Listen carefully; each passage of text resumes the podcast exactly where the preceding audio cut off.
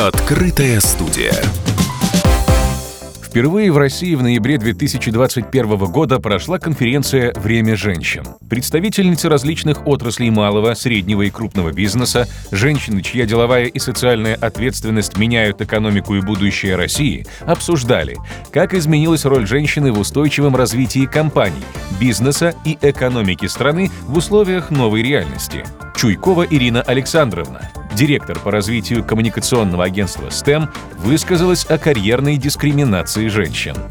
Однажды а, я прошла несколько собеседований в одну телекоммуникационную компанию. А, рассматривалась должность маркетолога. Прошла все собеседования, мы пожали друг другу руки с э, генеральным директором. Меня пригласили в понедельник выходить на работу, предварительно позвонив. Я позвонила, и мне сказали, вы знаете, мы подумали и все-таки решили взять мужчину. Для меня это было оскорбительным, потому что мне пожали руку, по-мужски пожали руку.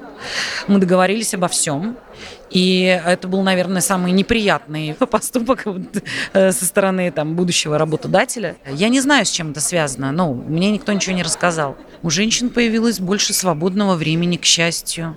К счастью, наш мир информационных технологий, технологий вообще позволяет освобождать все больше и больше времени для занятий бизнесом, для поиска себя. Раньше женщины тоже работали как сумасшедшие, но теперь женщины могут делать бизнес, могут работать на себя, могут давать возможность окружающим включать себя в бизнес-процессы.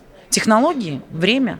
Я выбираю по профессиональным качествам, потому что работаю с людьми творческими. То есть в последнее время я работала очень долго креативным директором в агентстве, и э, мне очень важно, насколько творческий человек выполнит задачу, да, ну если так прим- примитивно, да, и мне не важно, какого пола человек вообще, что за бред. Нет, конечно, нет.